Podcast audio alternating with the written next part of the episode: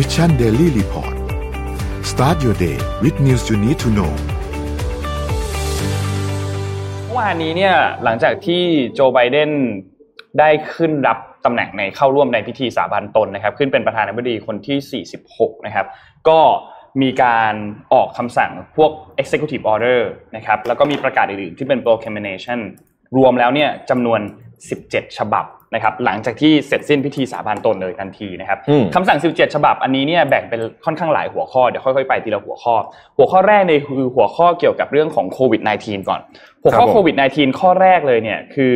เกี่ยวกับเรื่องของการลงนามบริหารให้แต่งตั้งเจฟฟรีย์ดีไซเอนส์นะครับเป็นผู้ประสานงานตอบสนองโควิด -19 นะครับซึ่งคนนี้เนี่ยจะมีตำแหน่งที่คอยรายงานตรงกับ ประธานาธิบดีเลยคือ เพื่อควบคุมการระบาดพวกนี้เนี่ยนะครับแล้วก็รวมถึงการแจกจ่ายวัคซีนแจกจ่ายอุปกรณ์ต่างๆ ให้กับแพทย์ให้กับโรงพยาบาลนะครับ ข้อที่สองครับคือออกข้อกำหนดให้กับพนักงานและเจ้าหน้าที่รัฐบาลทั้งหมดเนี่ยคือต้องใส่หน้ากากอืมหนึ่งร้อยวันนี้ต้องใส่หน้ากากเท่านั้น แล้วก็ในสถานที่ทางราชการต่างๆ พวกนี้เนี่ยเป็น ต้องใส่หน้ากากทั้งหมดแล้วก็อืมเป็นการขอความร่วมมือนะ ไม่ใช่เป็นอืมแบบข้อบังคับทั่วประเทศนะครับ แต่ก็คือคล้ายๆญี่ปุ่นเนาะรอบเนี้ยคล้ายๆญี่ปุ่นขอความร่วมมืออย่างหนักมาก อย่างหนักมากเป็นการอืมขอความร่วมมือนะครับ แล้วก็ขอให้ประชาชนทุกคนเนี่ยใส่หน้ากากนะครับ ข้อที่สามครับคือกลับเข้ามาร่วมมือกับองค์การอนามัยโลกครับ WHO ทันทีนะครับ หลังจากที่ทรัมป์พาออกไปเนาะอันนี้ก็พากลับเข้ามาทันทีแล้ว แล้วก็คนคนนี้ครับยังอยู่ครับ แอนโทนีฟาวซีใช่ผู้อำนวยการสถาบันโรคภูมิแพ้และโรคติดเชื้อแห่งชาติเนี่ยก็ยังคงทำงานอยู่ในฐานะหัวหน้าของในการบริหารเกี่ยวกับเรื่องของการแพทย์ในอืมคณะรัฐบาลนะครับทราบว่าแอนโทนีเฟาซีจะกลับมาแถลงข่าวที่ทำเนียบขาวด้วยนะอ่าใช่อืมเป็นข่าวดีเป็นข่าวดี ก็เขาก็อยู่มานานมากนะใช่ในในในหลาย ๆ ประธานาธิบดีนะครับ ไปที่ข้อไปที่เรื่องถัดไปครับ เรื่องถัดไปคือเกี่ยวกับเรื่องของเอ่อ การเปลี่ยนแปลงของสภาพภูมิอากาศครับการเปลี่ยนแปลงของสภาพภูมิอากาศเนี่ยมีการนำสหรัฐเข้าไปในภาคีความตกลงปารีสเนาะปารีส Agreement กลับเข้าไปนะครับเพื่อร่วมแก้ปัญหาเกี่ยวกับเรื่องของภาวะโลกร้อนที่เกิดขึ้นในโลกตอนนี้นะครับ รวมถึงมีการลดเรื่องของการใช้พลังงานฟอสซิลถ่านหินน้ำมันด้วย ซึ่งโจไบเดนก็ประกาศมาชัดเจนอยู่แล้วว่าเขาจะสนับสนุนพวกนี้เนาะว่าต้องการให้ใช้พลังงานที่เป็นพลังงานหมุนเวียนพลังงานสะอาดมากขึ้น ข้อที่ข้อต่อไปครับคือการเปลี่ยนแปลงนโยบายด้านสิ่งแวดล้อมนะครับมี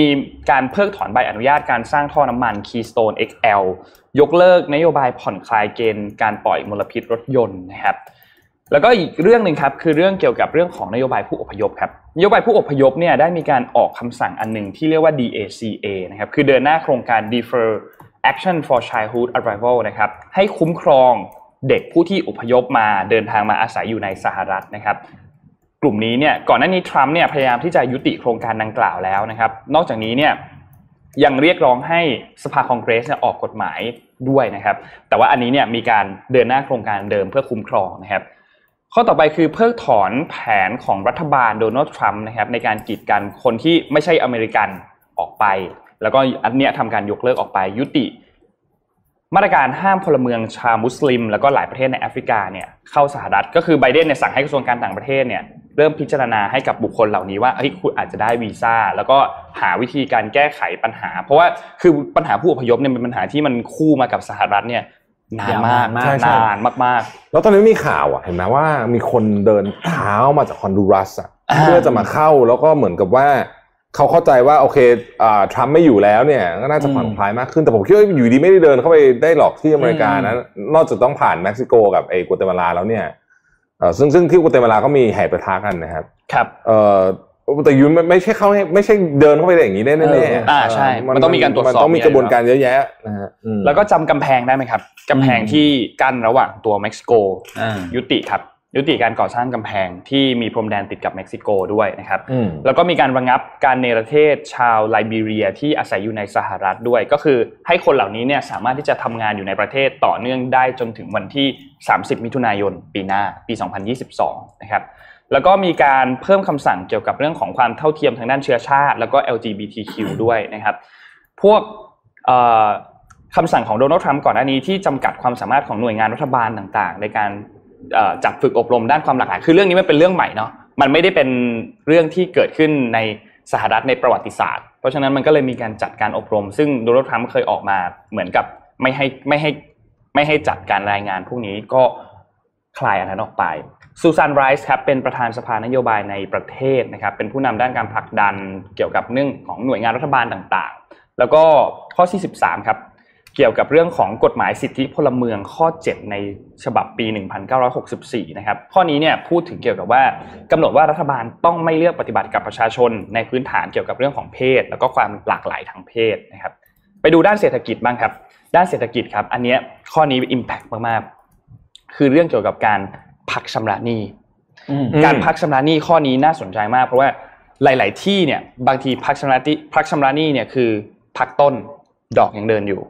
แต่อันนี้เนี่ยพักทั้งต้นแล้วก็พักทั้งดอกนะครับ กระทรวงทหารผ่านศึก กระทรวง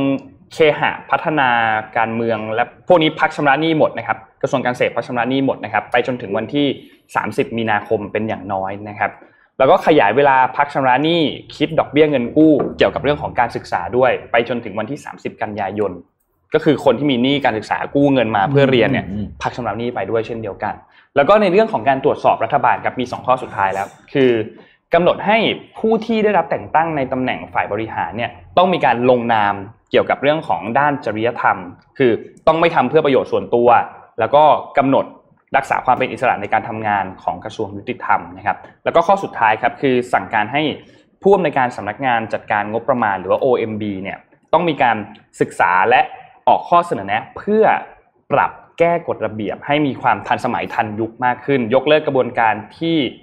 โดนัลด์ทรัมป์เคยทำมาก่อนหน้านี้ เพื่อป้องกันการผ่านนโยบายแบบอยู่ดีๆก็ผ่านแบบฉุกระหุกมาเลยนะครับ